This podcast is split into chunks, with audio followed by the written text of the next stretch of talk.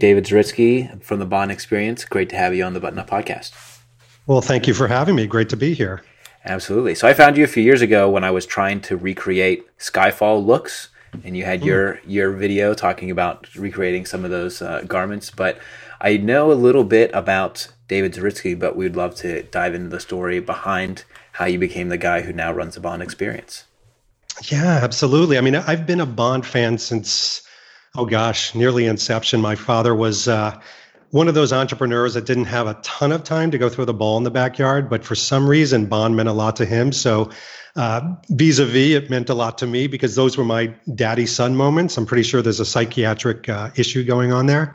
But when I became a young executive in my early 30s and had some folding cash, I started to gravitate to the lifestyle moments of James Bond, you know, a watch or a sweater. And it was with especially Tomorrow Never Dies with Pierce Brosnan, who, you know, he looks like a model. He looks the part that I started to emulate and understand, you know, something, I could actually have these invisible Bond moments. You know, it's not Star Trek where you're wearing pointy ears or a stormtrooper outfit. People won't notice that I'm wearing this watch, but I'll have this nostalgic appreciation of James Bond through accessories and through garments. So I started to do that, and I was a young executive and started to kind of look the part more and more. And I believe it was probably around 2004 when there was just an emptiness. You know, Pierce Brosnan's last movie had already happened. There was no such thing as a Daniel Craig yet. So there was this big gaping maw of nothingness in the Bond world. And I started to write articles.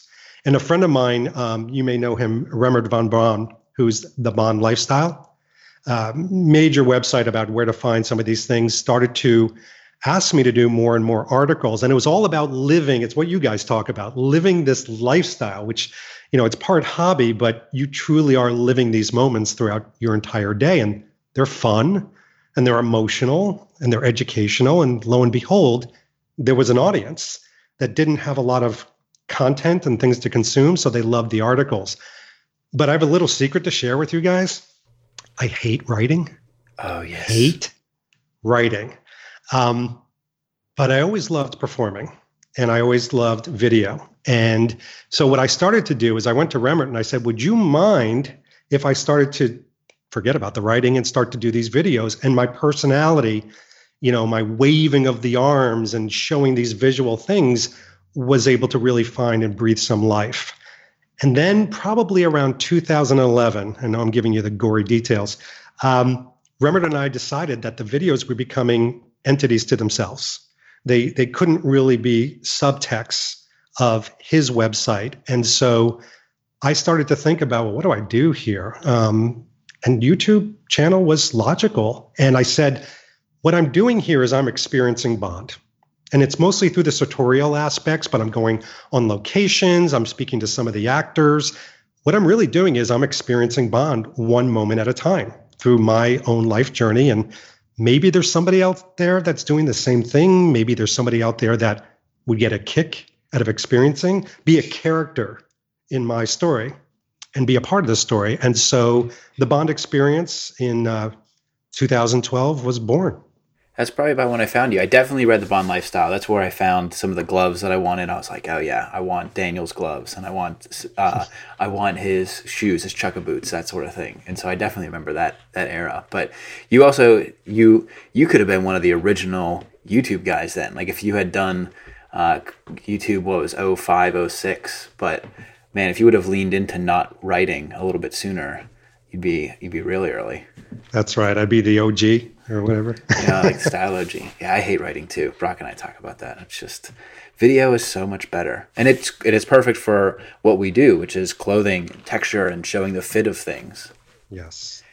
Yeah, and I think that was part of the ask. You know, early on, people knew that a lot of these things, like you were doing, this hunt, if you will, for James Bond items, can also be an investment. So before people would purchase, they wanted to have somebody experiencing it and almost imprint their face onto that individual. And that's what I became. I became kind of a spokesperson for individuals that wanted to test these items out. Almost exactly what you guys do.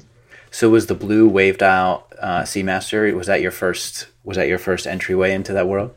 That was my gateway drug. Right. Yes. I remember getting that and just staring at it, probably like, I would imagine my wife did when she got her engagement ring. But, the lines of it, the contours, and then the constant bringing it back to those moments in the movie. I could literally hear the Bond score when I would look at that watch. Oh, yeah. I know. That's what draws you to it.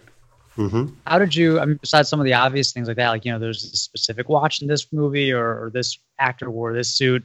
Like, how did you come up with content ideas, I guess? Did you get questions from audience, or did you just already have like a never-ending list of your own? I probably should have taken requests. I never did that. I literally woke up and I would say, what am I interested in? What do I want to review?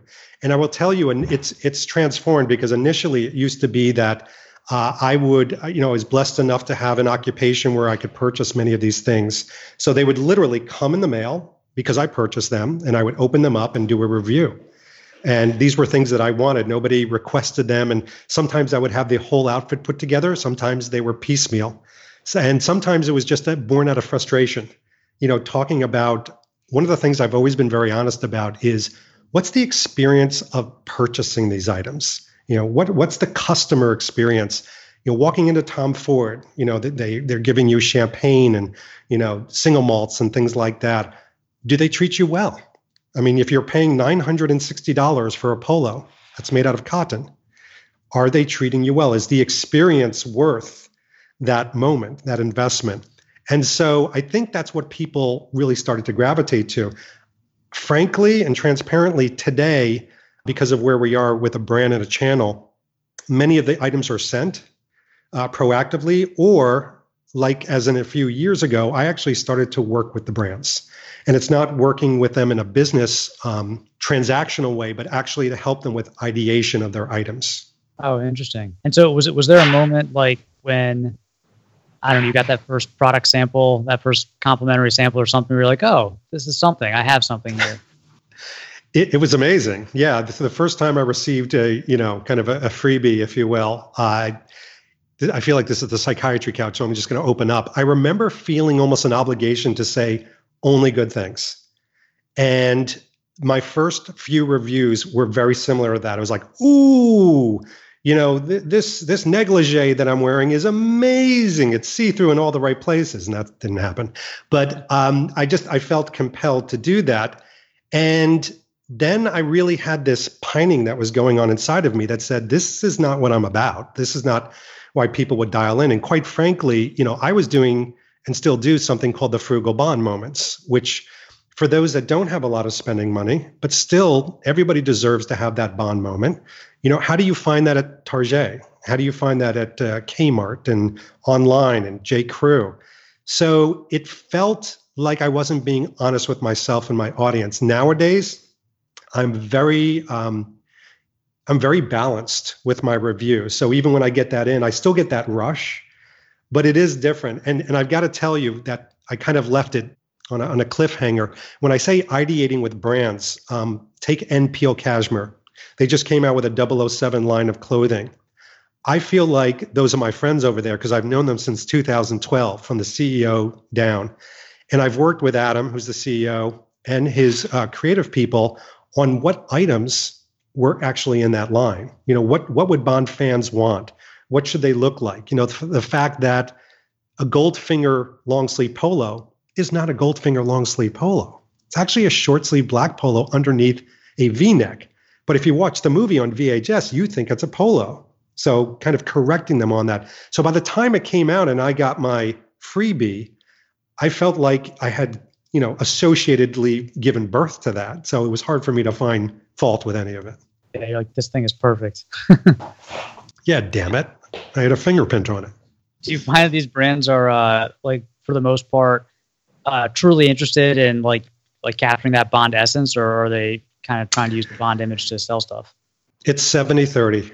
And it sounds like I did analytics on it, but I just grabbed that number. 70% of the brands really do want the cachet, and they want to merchandise, they want to market, they want to put a megaphone up to that Bond moment.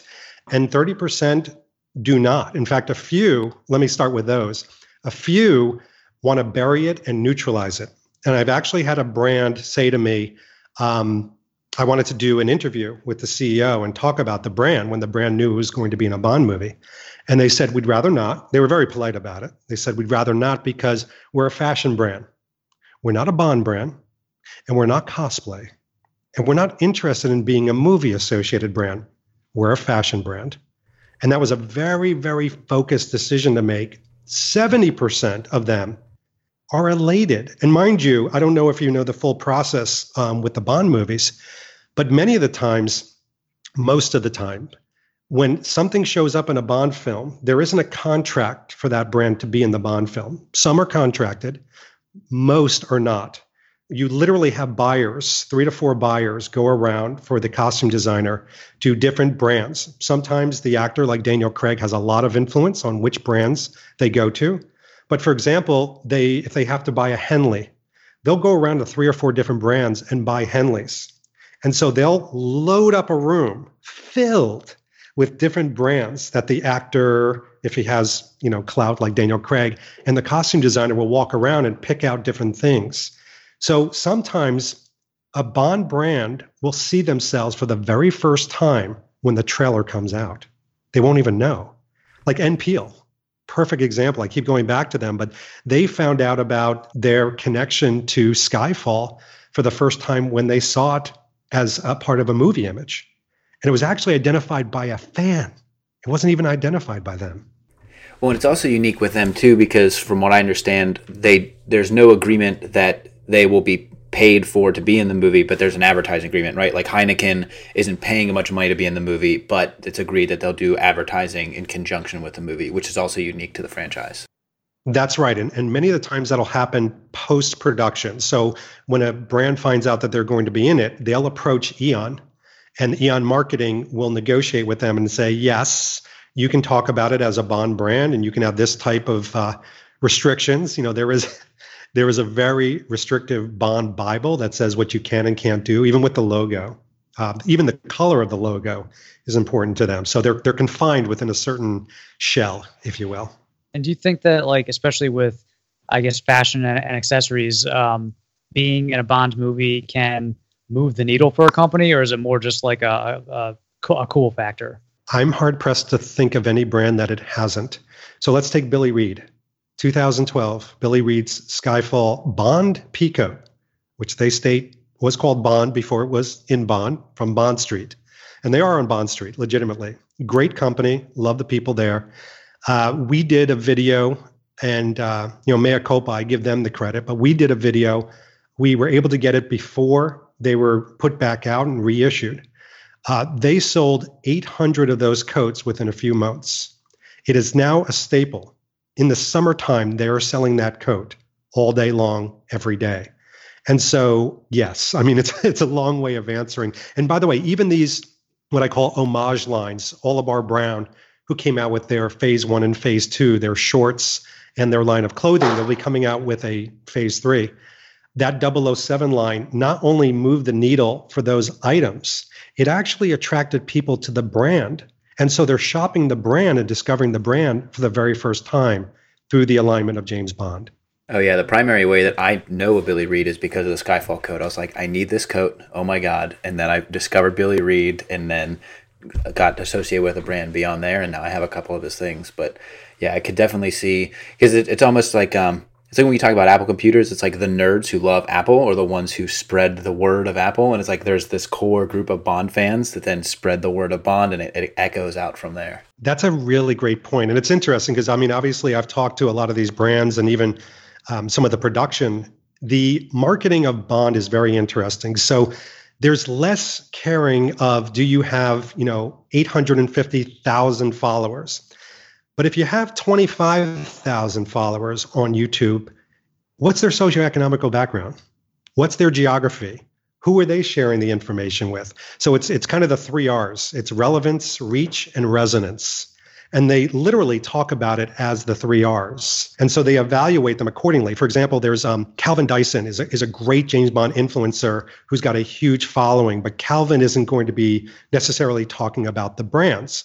So the brands know that they go to a few people, people like Matt Spaiser, the Suits of James Bond, people like Remmerd, people like myself, because it's easier to go to three individuals to create that giant, you know, impact movement as opposed to trying to litter the PR group.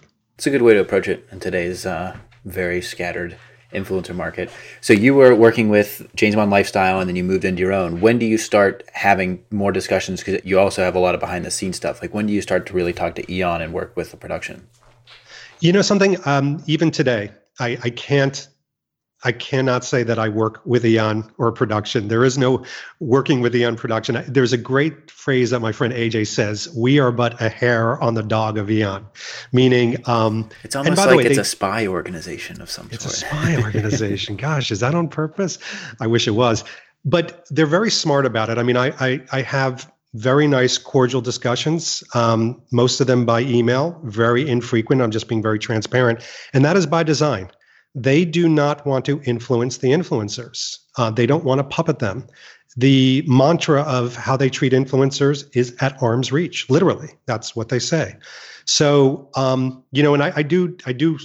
I think people look at the events that I do and they go, well, you know, he must be connected with Eon and Eon's, you know, letting him do these events. That's not what's happening at all. I'm putting on those events with permission from the brands. Because the brands, and let's go back to this, they are very restricted what they can do from an advertising standpoint.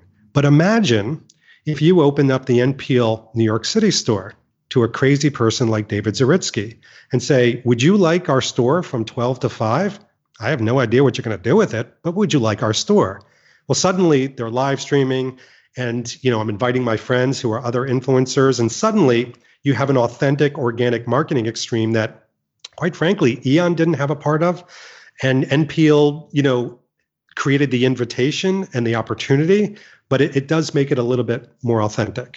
Yeah, I think that's smart of them. Most brands don't get that. You know, most brands do try to work a little too closely with, you know, publishers and influencers, and it comes off as super inauthentic, and it kind of backfires. Exactly. And I think they smell that, especially, and you guys would know from other communities, but I know in the Bond community, perfect example, and I'm giving you guys real gritty, real world stuff. A couple of weeks ago when the N.Peal launched and I did that live stream, I got a little flack from people in the Bond community because it felt like one big commercial. It was Global James Bond Day. It's a holy day for James Bond people. And, you know, suddenly David Zaritsky's live streaming talking about, you know, 30% silk and 70% cashmere and how soft the hand is. And they're like, what the, you know, what is going on here? So I had to step back for a moment and say, guys, this was me seeing out a bunch of friends and N.Peal, just like I did with Oliver Brown. I know the people over there very well, and giving them a platform. And, you know, I think it is, you're right. It is a little bit more authentic. I'm not on anybody's payroll. Do I get items from time to time? Yeah. But I always have an agreement with any company that sends me something. And I've heard you guys talk about this. I said, I'll receive it and I'll talk about it. But there's no guarantee of what I'm going to like or what I'm going to dislike. If you're okay with that, then let's go.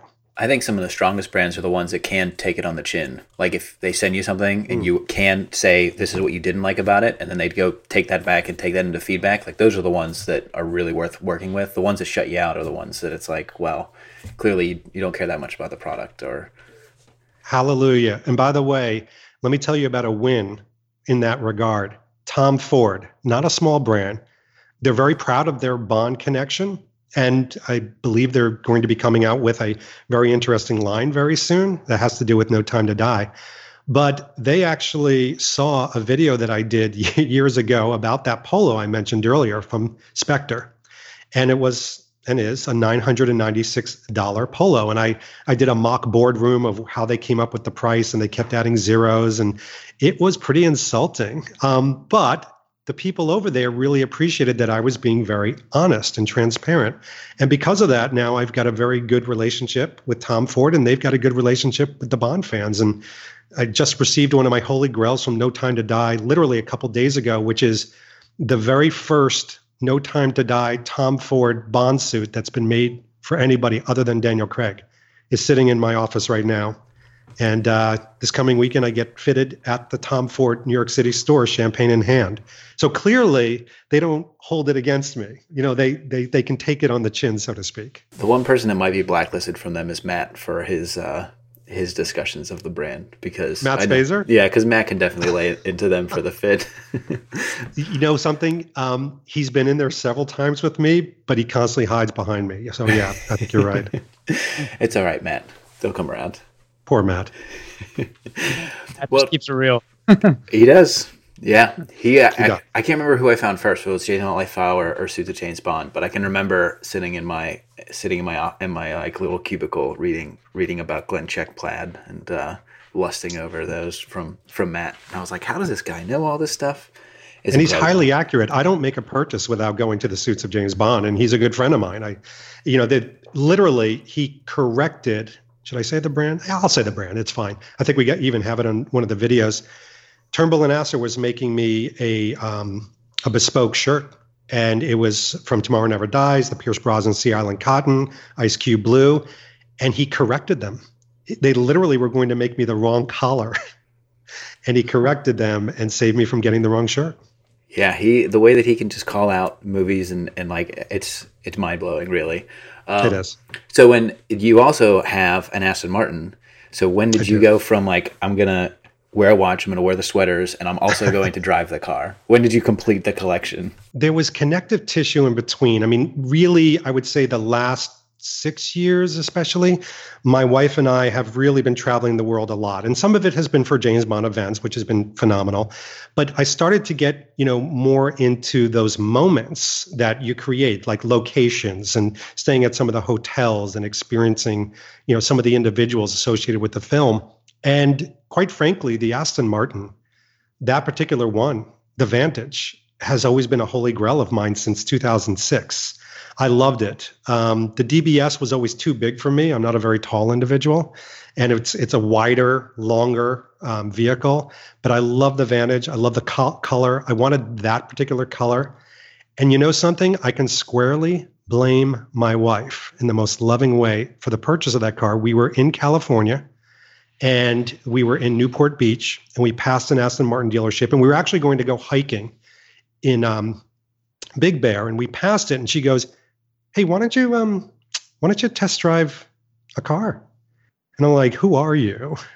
And I said, "No." And yeah, exactly. And we drove farther, and she goes, "No, really, why don't you?" And a part of me clicked, and I'm a pretty deductive guy, and I said, "Is she giving me permission to purchase a car?" So we probably, did a 180 too fast in the highway and went back. And sure enough, they had the exact year I wanted, which was I wanted 2006. I wanted that color. And they had one right there on the lot. Super low miles. I mean, ridiculously low. Like, I think it was like 9,000 miles for 2006. Perfect in every way. Not a scratch on it. And I drove it. And the guy knew what he was doing. He took me into the hills. And he said, "Why don't you open her up? You know what you're doing," which is always nice when someone compliments you falsely. And I did. And just the engine moved through me in the most nostalgic, emotional way. And he disappeared. And just, it was me, the car, and the environment. And I came back, and my wife stepped back, and she goes, "You're beaming," like I was pregnant. And we purchased it 20 minutes later. And it was a really magical moment. And I did a video of it, and, the whole emotional moment of it being on a, car carrier. And like, literally, I woke up way too early. I don't know if you saw that video. I woke up way too early in the morning and, watched this thing come down, just imagining it falling off of the car carrier in a bad way. And it's fantastic. It's still my therapy. Oh, yeah. Well, I'm sure, like most Bond fans, I have a non-insignificant amount of dreams that I wake up from where it's like a fall day and I get into a DB5 and I drive through like the mountains, and like it's like that's the closest you can get right now without spending $3 or $4 million is to have a Vantage that has an even sweeter purr to it. It's amazing. And, you'll understand this because you guys understand luxury and items, but much like my clothing. So my very first expensive pair of shoes were the Phillips Churches from Quantum of Solace. And I remember purchasing those shoes, and they were, $795, and babying them, taking them out when I knew it wasn't going to rain or if I was going to be indoors on carpeting. It was like that with my Vantage. I mean, literally, if there was going to be construction, I had to think twice, or rain or moisture of any kind. So that quickly dissipates because these things are made to be loved, worn, and used. And that's when they become really an extension of you. So I had to get into my mindset with that car as well. Yeah, it's just that the tires are a little bit much to replace than your Toyota. That is true. Yeah. Although the people that like, if you buy a nice watch and you really have to baby it, you don't want to travel with it in case something happens. Like, I don't know. I agree with you. I think you really got to use it, for what its intended purpose, and that's much more aligned with the kind of Bond mindset, because at the end of the day, everything he has is a tool, to kind of get the job done. Even the suits and the cars and the watches. That's a great point. And even Craig's Bond, what I love about his Bond is he almost has a disregard for his clothing and his items. I mean, Q has always been, festering this hidden anger, not so hidden anger at Bond for, neglecting, his wonderful gadgets. But that is Bond. I mean, he sees it as a tool. I love that. Do you miss some of the gadgetry of like the Brosnan era, but especially the Moore era as we're in the Craig era? I do. I mean, I think one of the reasons why I purchased the Spectre limited edition 300-meter watch from Spectre, the one that is a gadget in the movie, is because it was a gadget. There was a gadget that was introduced. First of all, beautiful watch. I fell in love with that watch. And again, oh my gosh, I blame my wife. We were heading to the premiere in London, and I forget where we even were. We were some European country before that. We were in the airport, and it was one of these things where she's like, you know what, why don't you get this for yourself? She's an enabler. But basically, that was a gadget. So I think it is a part of me missing that. But I dare say from the sneak peek that I've seen from No Time to Die, gadgets may be back. Well, yeah, and it seems like we've come through this lull in the Bond era when, after Spectre and then ramping up to No Time to Die. Now is the best time to follow the Bond experience, because you do spoiler alerts before you do any behind the scenes stuff. It's very considerate of you. But talking about some of the stuff that's coming out and to watch you and Harris go through and dig through, and it's like, oh, these are the Varney sunglasses, and these are, that's really cool stuff. And so I think they're all wrapped, right? Shooting. And so it's just a matter of time now until they're all wrapped. And it's interesting what you're saying, because the attention, I think now the brands, it used to be that I would have to definitely reach out to the brands and go, hey, guess what? But Patty, who's the CEO of Barton Pereira, who actually has several, I think 4 pairs of sunglasses in No Time to Die, is literally a pen pal with Harris and myself. She emails us every single week. They just had an event in New York City, and Harris went there and, represented the Bond world, if you will. The brands are really connecting because they know a trailer is going to come out, and suddenly people are going to be clamoring for these things. So, it's interesting. But by the way, quid pro quo, do you guys collect things sometimes or gravitate to things just because they're Bond?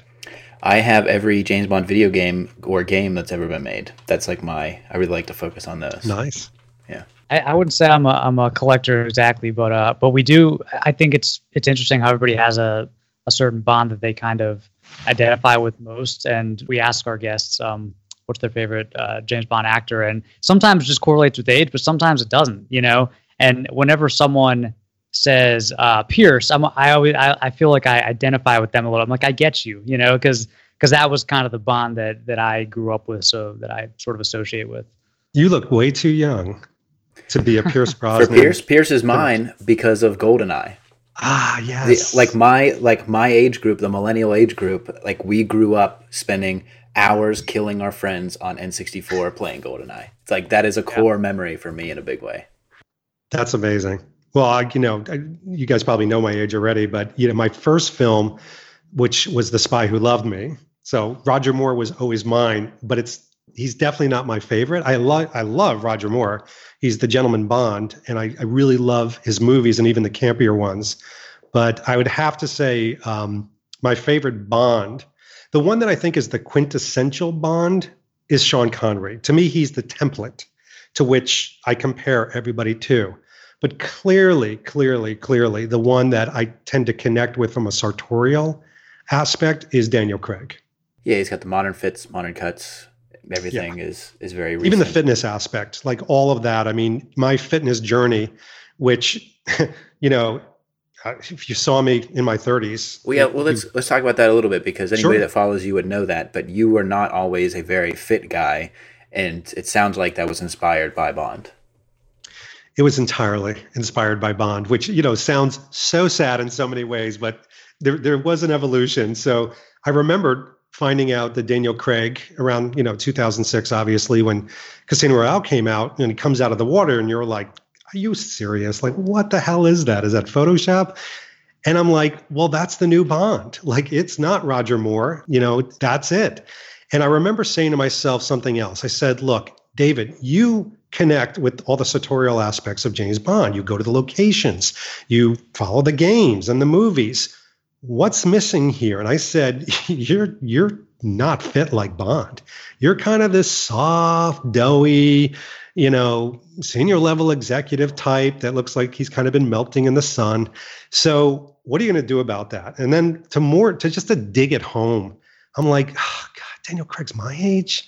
Like, I have really no excuse. So I started the journey working out with two great guys that were much, much younger than me, which was great because I had to try to catch up to them, and just learning tricks. And then interested in things like intermittent fasting, and then P90X, and then P90X3, and then lifting, and then just thinking about, almost from a discipline standpoint, and using it as therapy, workouts as a part of my everyday life. And so it stopped being many years ago about James Bond, or looking like Bond, or looking like Craig, because I'm David Zaritsky. I'm going to look like David Zaritsky, but how do I look like the best version of David Zaritsky? And the one thing I've always said about Bond that I love, even from a professional standpoint, is one word that describes Bond to me is he's capable. Whether he understands what a butterfly is, or, a Rasposado versus an Añejo, he is very capable. So I wanted to try to be the most capable individual. And as you approach, and you guys have many, many years into this, but as you approach your 40s into your 50s, you start losing balance and tone and all these things. And you don't want to be wearing these clothes and having these moments and suddenly say, oh my gosh, I've got a long way to go. So it's become a part of my life every single day. As much of you losing weight versus just getting more fit, like what has that trajectory been? A part of it was losing weight. At my height, I was 186, but it was mostly about toning. And I remember initially, you guys would have gotten a kick out of this. It was like the Chris Evans diet. I would eat, if I wanted to be 180 pounds of muscle, I would eat 180 grams of chicken, boiled chicken. I was like reading up on Hugh Jackman. So I was just trying to get big, and I got big, but I wasn't very toned. So clothing was kind of weird. It was like this, something didn't look right in my lower GI, but my upper GI looked really good. Then it was about toning and kind of trying to look fit. And that's kind of where we are today. Well, look, there's a few 51-year-olds that I know that I want to look like when I'm 51, but David Zaritsky and Daniel Craig definitely fit into that mold. One of my old bosses was 53. And I was like, if I can look like that guy when I'm 53, I would be a very happy guy. It's not too late for anyone. No. Well, you got to start as soon as you can. Like, the best time to start is today or tomorrow. It's not exactly when you're in your 50s, because then it's way too hard. It's you can still do it, but it's harder to get there. Yeah, and I've had so many friends have this philosophical conversations with me about, well, I'm too old, or I don't have enough time, or I have kids. And I'm like, guys, we have so many excuses. And that's why we started this thing called the hashtag Bond 25 Fitness Challenge. I started that because I wanted to motivate people to really share. And not just share their wins or share their successes, but share the mishaps. When they eat a donut, hashtag Bond 25 Fitness Challenge. Because guess what? It's not easy. It's not hashtag Bond 25 Fitness easy. It's a challenge. Like, every day. I started running because I had a shoulder injury about 4 weeks ago, and running is super hard for me. So it's a challenge. But what if we all did this together? What if we supported each other and rooted each other on? And that's why the hashtag became kind of a thing. What does your day look like now? I mean, obviously fitness is a part of it, but what is an average day for you? Yeah, I wouldn't recommend my day to anyone. And I'm not saying this in a martyr standpoint, but I will get up around 4 a.m. I have a silent wrist alarm, so I don't wake my wife up. It's set for 5. I don't remember the last time it went off. So I usually get up at 4. I do have a rule. If my body gets me up at 3 a.m. or after, I get up out of bed. If it's before, I try to put myself back to sleep. So I'll wake up anywhere from 3 to 4, immediately go down, have 2 Nespressos before I even think. I'll read a couple emails, but I won't send any emails. I won't do any work until I have my Nespressos. Sounds like an ad. They don't pay me. I wish. Then, yeah. Coming up in Time to Die in Nespresso. Exactly. Only for Bond. But the reality is after that, I do my workout. So I'm one of those people that I believe that my hardest things should be done in the morning. And so, and by the way, that's when I'm thinking the most creatively and the most alert. So I go for my run, or I do my P90X, et cetera.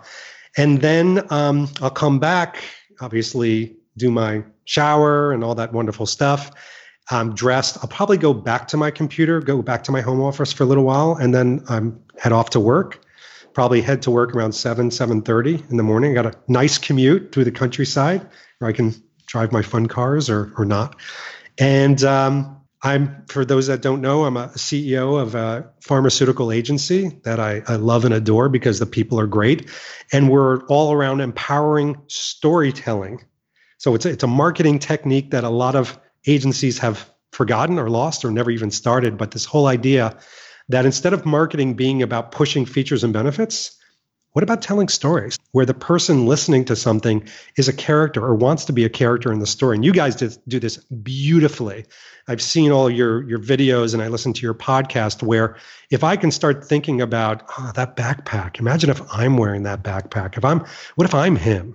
You know, that's what that whole aspect of customer experiences and storytelling comes to play. So I'll do that. And by the way, I don't work till 7 or 9 o'clock at night. I'm usually out before 5 p.m. And I go home. I have dinner with my wife every single night, poor thing, or with my son or daughter who are gainfully employed and happily outside the house. So we're empty nesters. And then the rest of the evening is maybe answering a couple of emails, but I try just to relax. You know, catch up on Disney Plus, Mandalorian, Netflix, things like that. Yeah, I'm pretty addicted to Disney Plus, grown man. And does everybody at work kind of like know about your other life and your brand, or is it kind of under the radar? Not only does everybody at work know, and every family member, every client that we have knows and celebrates it. And I'll tell you why. Check this out, guys. So we're a marketing company. We're an advertising company. One of the things we started doing years ago was social media and influencer marketing. Imagine, if you will, if a 51-year-old gray-haired CEO guy can walk the walk and talk the talk. And so many of the times during our pitches, when we give examples and we kind of subtly drop the hint that, well, maybe this guy has a bit of a channel, and they go there and they go, this is a no-shit situation. Like, they're not just talking about nebulous ideas or dipping their toes in the water. Everybody in the company, even that old guy, is following these different aspects. So I've had clients over my house to watch Bond movies surrounded by screen-used items with martinis in their hands. They bring their kids. They love it. I have never had a negative situation with business, with employees, or with family, ever, which is hard to say with my hobby and passion. So it's emulsified as part of my professional life. That's awesome. Have you been recognized in airports? Yeah, you've heard that story. Streets of New York, which is weird, and airports and some weird places. Like, we were at the TED conference and we were just walking in Vancouver, which we've never been there before.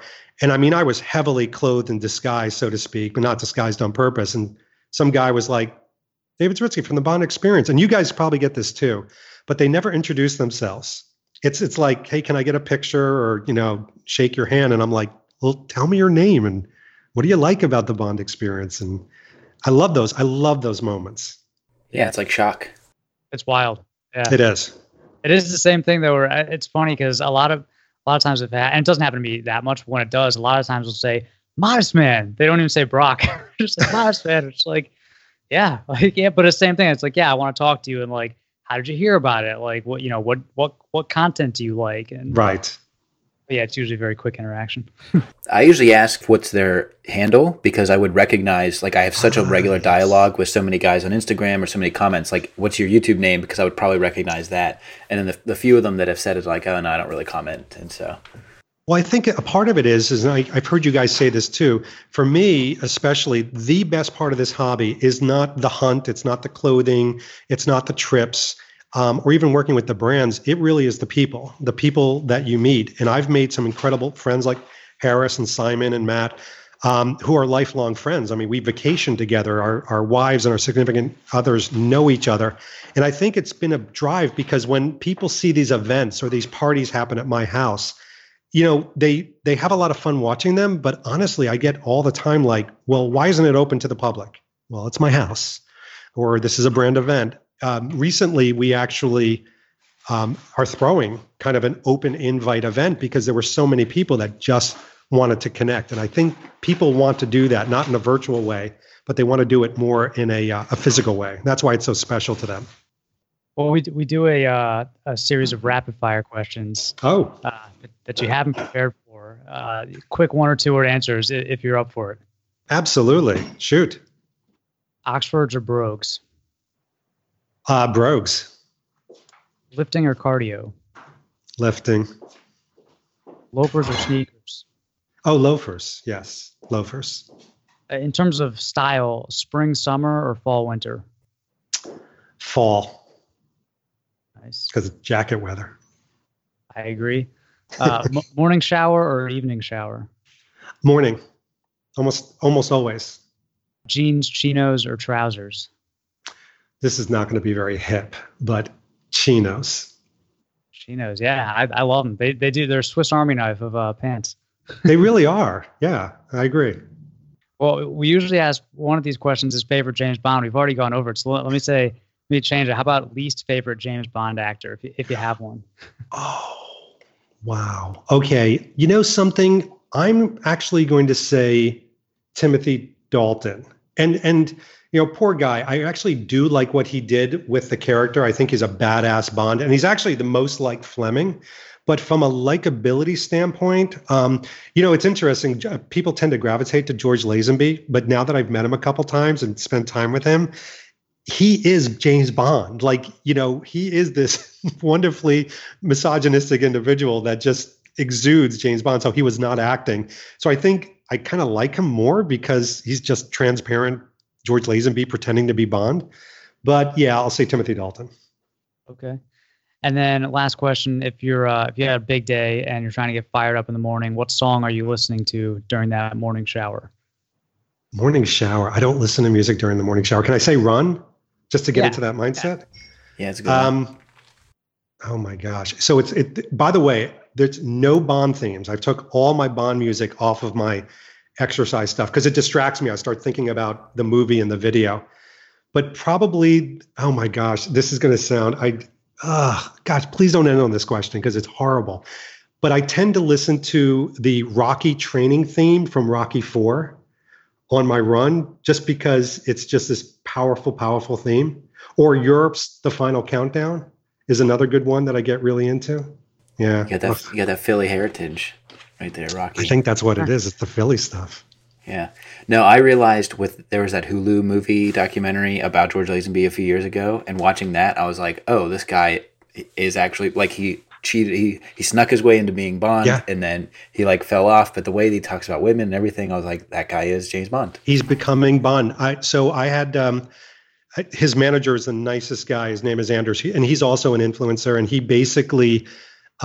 There was a dinner for him after a spy museum event in Washington. So I got to have dinner with him. And there was a group of very attractive blonde women sitting at a table.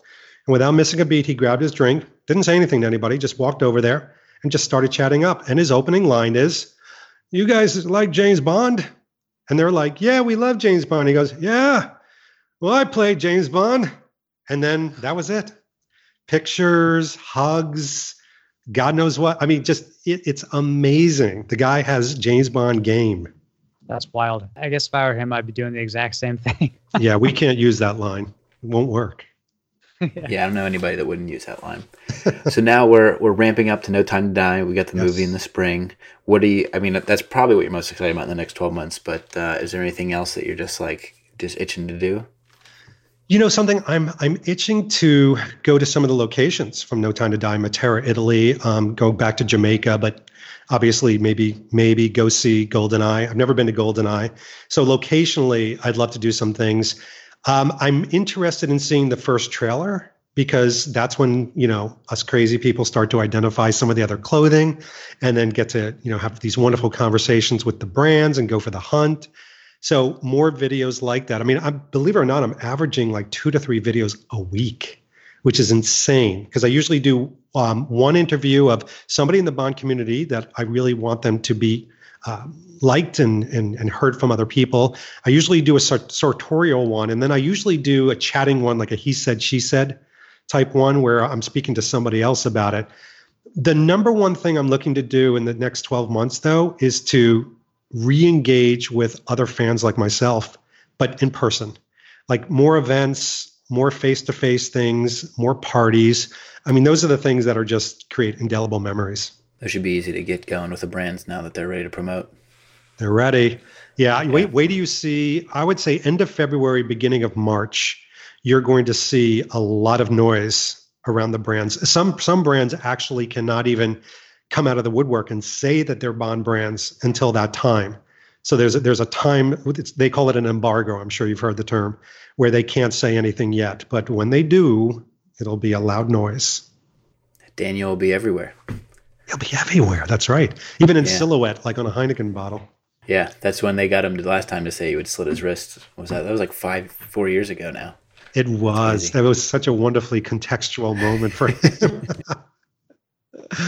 What are you guys excited about with Bond? Because you guys, I know, are, you know, from a sartorial aspect at least, are you looking forward to the new movie? Yes, I've been dying to go through that experience again. Like I had the Spectre card, the whatever they had, the unlimited card to see. So I saw Spectre a lot in theaters, and just to like, my son is probably like 4 years too young for it, but I've shown him a few scenes and like started to get him into it. He's really into Star Wars, so we're excited for Star Wars. How old is your son? He just turned 4. Yes. So yeah, show him a few scenes. Wait till 7 years of age and say for your 007 birthday, I'm going to show you the Bond movies. Yeah, it'd be the best gift. But I know Oliver Brown has a new series coming, and then to see N.Peal do more in that universe of like, you know, here's a reinterpretation of a Bond style. It's I'm excited for that. It is very exciting. Well, it's great to connect to you, David. Just looking forward to all the stuff coming up, and it's great to meet you because following you for a while. Oh well, thanks guys. I really, you know, it's a self-appreciation, but mutual appreciation in the sense that you guys are doing a great job. I was really excited to be on this show. And all right, gents. Have a good day. You too. Talk to you later. Cheers. Bye.